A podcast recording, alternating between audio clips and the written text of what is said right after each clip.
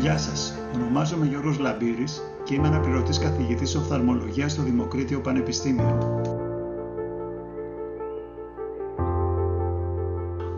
Φέτος, στα πλαίσια του μαθήματος, ζήτησα από τους φοιτητές μου κάτι ασυνήθιστο.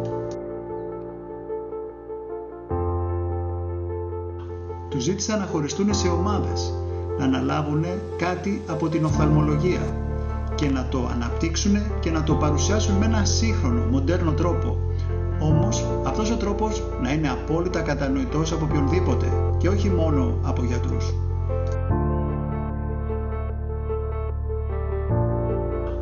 Κυρίες και κύριοι, σας παρουσιάζω λοιπόν τα podcast των πεμπτοετών φοιτητών της οφθαλμολογίας στο Δημοκρίτιο Πανεπιστήμιο Θράκης. Καλή ακρόαση.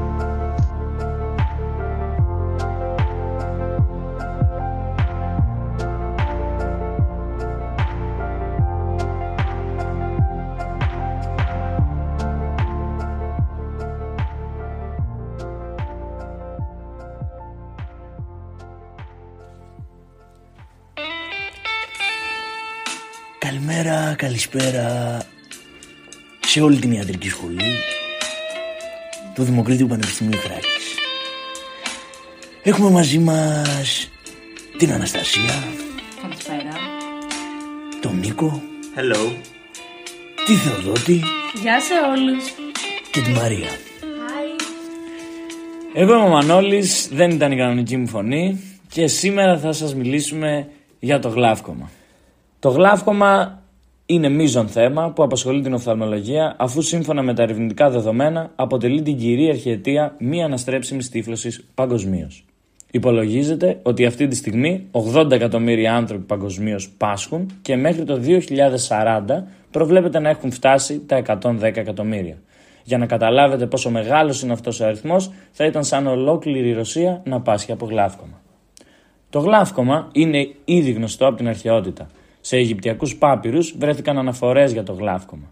Η ονομασία του προέρχεται από τον Ιπποκράτη, τον Αριστοτέλη και τον Κέλσο, που το περιέγραψαν ως γλάφκωση, από το γλαυκός, που σημαίνει ξεθοριασμένος.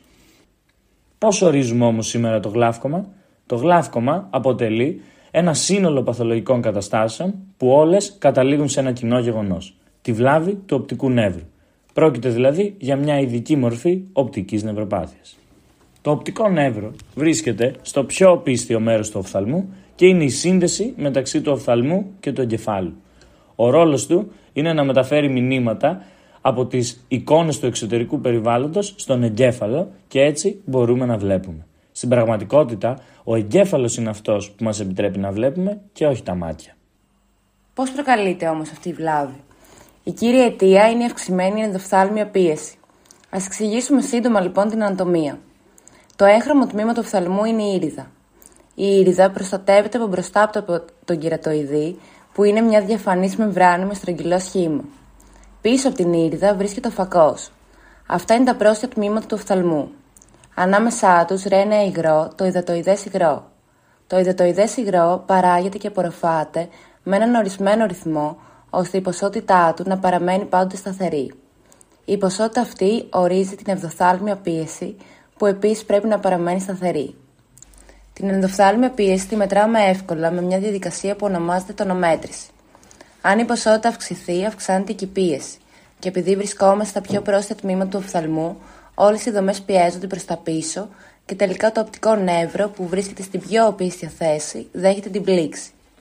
Η ποσότητα του υγρού αυξάνεται είτε λόγω αυξημένης παραγωγής είτε λόγω μειωμένης αποχέτευσής του. Ο λόγος πίσω από αυτά τα γεγονότα δεν είναι απολύτως κατανοητός. Κάποιοι παράγοντες όμως που έχουν ενοχοποιηθεί είναι η αυξημένη αρτηριακή πίεση, η χρήση κορτιζόνης, η παχυσαρκία, ο ζαχαρόδης διαβήτης, η μαύρη φυλή, ακόμη και η ποιοπία. Ενώ πιστεύουμε ότι η αυξημένη ενδοφθάλμια πίεση είναι ο μόνος υπεύθυνος παράγοντας, τελικά μάλλον αυτό δεν ισχύει.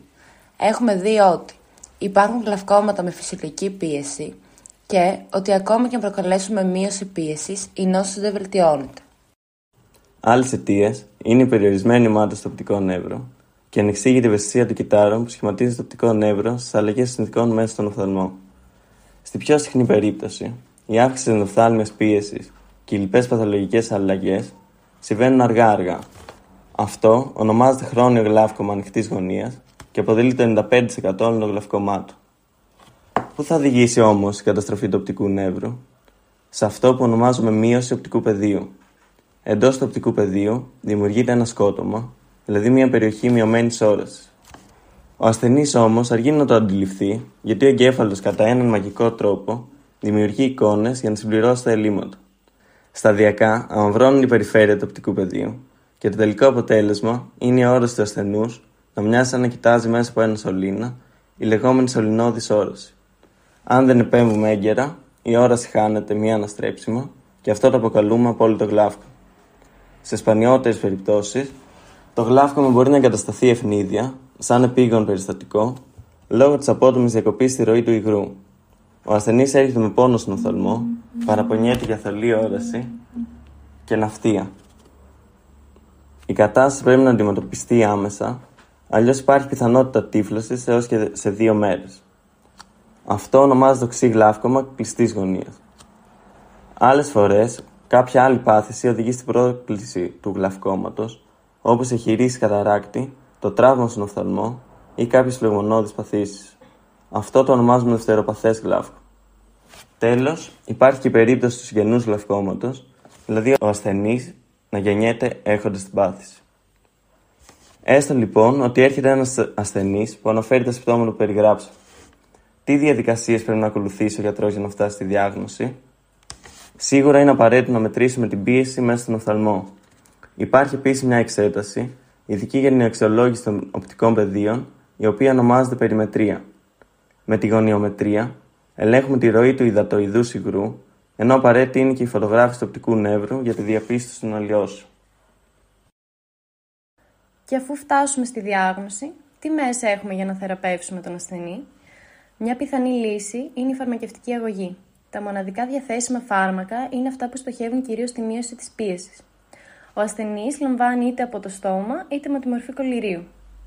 Κάποιες παρενέργειές τους όμως είναι η κεφαλαλγία, οι ταχυκαρδίες και το μούδιασμα στα δάχτυλα. Τα φάρμακα όμως δεν είναι αρκετά για να αντιστρέψουν τη βλάβη, γιατί όταν καταστραφούν τα νευρικά κύτταρα δεν μπορούν να αναγεννηθούν. Έχουμε όμως και κάποιες άλλες εναλλακτικές θεραπείες που διαθέτουμε, οι οποίες είναι τα χειρουργία που μπορούν να γίνουν και με τη χρήση λέιζερ. Αυτό που είναι σημαντικό να θυμόμαστε και που θέλουμε να είναι το μήνυμα αυτού του podcast είναι η σημασία της πρόληψης. Ο κόσμος δεν είναι αρκετά ενημερωμένος για την νόσο, αφού μόλις το 61% των Αμερικανών εξετάζεται τακτικά για το γλάφκομα, ενώ μόνο το 16% των Αφροαμερικανών είναι ενημερωμένο για την νόσο, παρόλο που αποτελούν τη φυλή που βρίσκεται στο μεγαλύτερο κίνδυνο. Ένας στους δύο ασθενείς με γλάφκομα δηλαδή δεν γνωρίζει ότι πάσχει από την νόσο, την οποία δυνητικά οποιοδήποτε από εμάς μπορεί να αναπτύξει. Για την έγκαιρη διάγνωση προτείνεται οφθαλμολογικός έλεγχος σε ιατρείο γλαυκόματο ανατακτά χρονικά διαστήματα των ατόμων μεγαλύτερης ηλικίας, των συγγενών ασθενών με γλάφκομα και των ασθενών με παράγοντες κινδύνου, όπως για παράδειγμα η αρτηριακή υπέρταση ή ο διαβήτης. Και για να κλείσουμε, όσοι από εσάς αγαπάτε τον καφέ, πρέπει να είστε έξτρα προσεκτικοί, αφού έρευνες δείχνουν πως η καφεΐνη αυξάνει την πίεση μέσα στον οφθαλμό, κυρίως σε άτομα τα οποία έχουν γονιδιακή προδιάθεση για την εμφάνιση γλαυκόματο. Και πριν σας αποχαιρετήσουμε, αρκεί να σας πούμε ότι η πρώτη θεραπεία του γλαυκόματο που χρησιμοποιήθηκε από τον Ιπποκράτη ήταν τι άλλο παρά η χρήση κάναβης.